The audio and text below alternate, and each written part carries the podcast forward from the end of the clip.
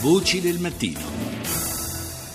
E se il tema del, dell'immigrazione è uno dei temi di confronto, a volte anche un pochino teso, aspro tra l'Italia e l'Europa, altrettanto vale per eh, il confronto sui conti pubblici italiani, sul deficit in particolare eh, del nostro Stato. Lo sapete, c'è stato uno scambio eh, di eh, lettere tra Bruxelles, tra la Commissione e il nostro governo a questo proposito. E nostro ospite stamani il professor Francesco Giavazzi, docente di economia politica alla Bocconi di Milano. Buongiorno professore.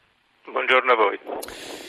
Dunque, eh, vediamo di capire eh, a che punto siamo. Eh, L'Europa ci ha chiesto eh, un eh, ritocco, un, un, taglio del deficit eh, pari a poco più di 3 miliardi di euro. La risposta del nostro governo è sembrata a Bruxelles, ma devo dire, forse, adesso lei mi dirà la sua valutazione, ma forse in assoluto insomma, è apparsa un pochino basata su, su, elementi di vaghezza.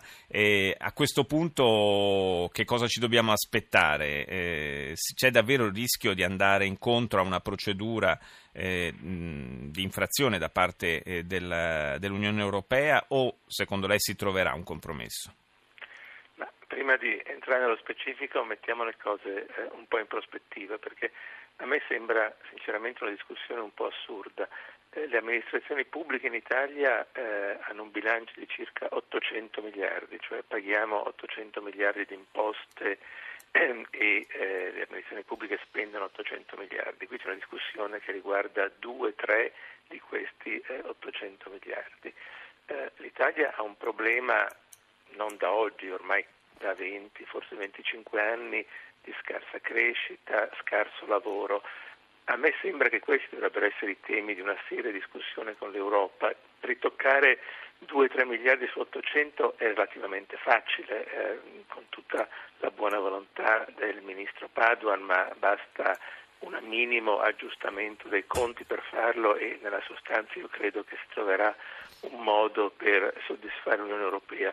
Mi sorprende che questo sia un po' un modo per evitare eh, problemi reali, sarebbe più utile se la Commissione europea ci spingesse a fare alcune riforme che sono eh, andate un po' nel dimenticatoio in questo governo. Per esempio?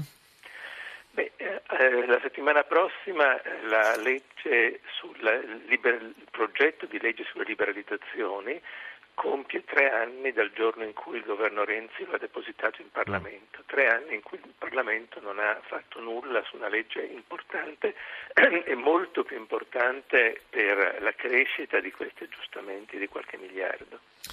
Peraltro ci vengono richiesti anche eh, per questi piccoli diciamo, aggiustamenti, ci vengono richiesti de- delle misure di-, di, carattere strutturale e insomma non, non, probabilmente il, il, ricorso a misure contro l'evasione fiscale, le accise sulla benzina, insomma eh, sanno un po' di, di, di, già sentito, di già visto.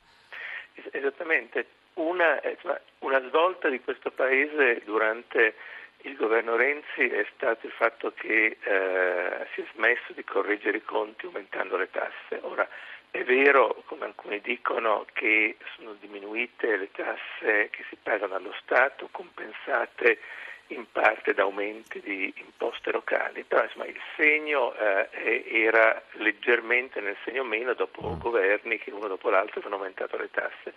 Ecco, mi sembra che questo dovrebbe essere eh, il, il, punto fermo, cioè che si aggiustino questi 2-3 miliardi, questa cosa piccola, però cercando di non toccare eh, le tasse, soprattutto non toccando l'IVA che è quella che ha effetto più negativo sui consumi.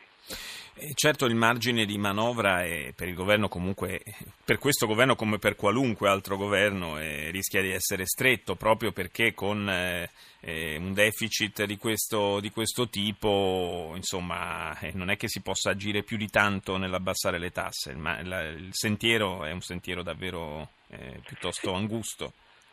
Io credo che eh, su 800 miliardi di spesa, che è il numero da cui siamo partiti, ridurlo eh, di 2 o 3 sia una cosa eh, non imp- difficile ma non impossibile. Nella discussione con Bruxelles è ovvio che se uno si presenta solo discutendo sui numeri e non ha eh, delle proposte eh, credibili su alcune riforme strutturali, la discussione diventa difficile. Cioè il motivo per cui il governo Renzi ce l'ha sempre fatta in discussione con Bruxelles è perché portava eh, lavoro sulle riforme strutturali, prima il Jobs Act, poi eh, la pubblica amministrazione, alcune andate bene, alcune andate male, però dimostrava che faceva il possibile per farle passare. Se un governo si presenta senza questo e solo con i conti, è ovvio che la Commissione sui 2-3 miliardi diventa molto più rigida, giustamente. Non c'è il rischio, professor Giavazzi, in prospettiva, eh, se dovesse cambiare un po' eh, il, il, vento a livello internazionale, e pro- probabilmente prima o poi questo accadrà, eh, che il, eh, il tasso che, che, lo Stato italiano deve, dovrà pagare sul, sul, proprio debito torni a crescere e con, questo, con questa crescita eh, del, del, tasso i conti vadano di nuovo a esplodere? Certamente, eh, gli interventi molto accomodanti della BCE che dal prossimo mese com- comprerà 80, 60 e non più 80 miliardi di titoli, di titoli l'anno eh, danno il segnale che questa politica appunto molto accomodante sta per finire come è finita negli Stati Uniti. Sì. Questo non vuol dire che i tassi aumenteranno eh, subito, ci vorrà ancora tempo, però noi abbiamo un debito che ha una maturità media di 7 anni, quindi sono titoli a lunga, i mercati sui titoli a lunga cominciano a anticipare che dove saranno i tassi fra 6-7 anni e quelli stanno già cominciando ad aumentare. Questo, quindi la tendenza è vera, dopodiché appunto avendo noi una maturità media di 7 anni, anche se i tassi aumentassero oggi, prima che si riflettano su tutta la quantità di debito, appunto ci vogliono 7 anni, però la direzione è quella, quindi questa è una ragione in più per cercare di fare qualcosa di strutturale sui conti pubblici. Sì, anche perché gli interventi di carattere strutturale a loro volta poi hanno dei tempi eh, tecnici, diciamo, anche per maturare, per dare frutti, quindi eh, bisogna lavorarci in anticipo, senz'altro. Grazie al professor Francesco Giavazzi, docente di economia politica alla Bocconi di Milano, grazie di essere stato con noi.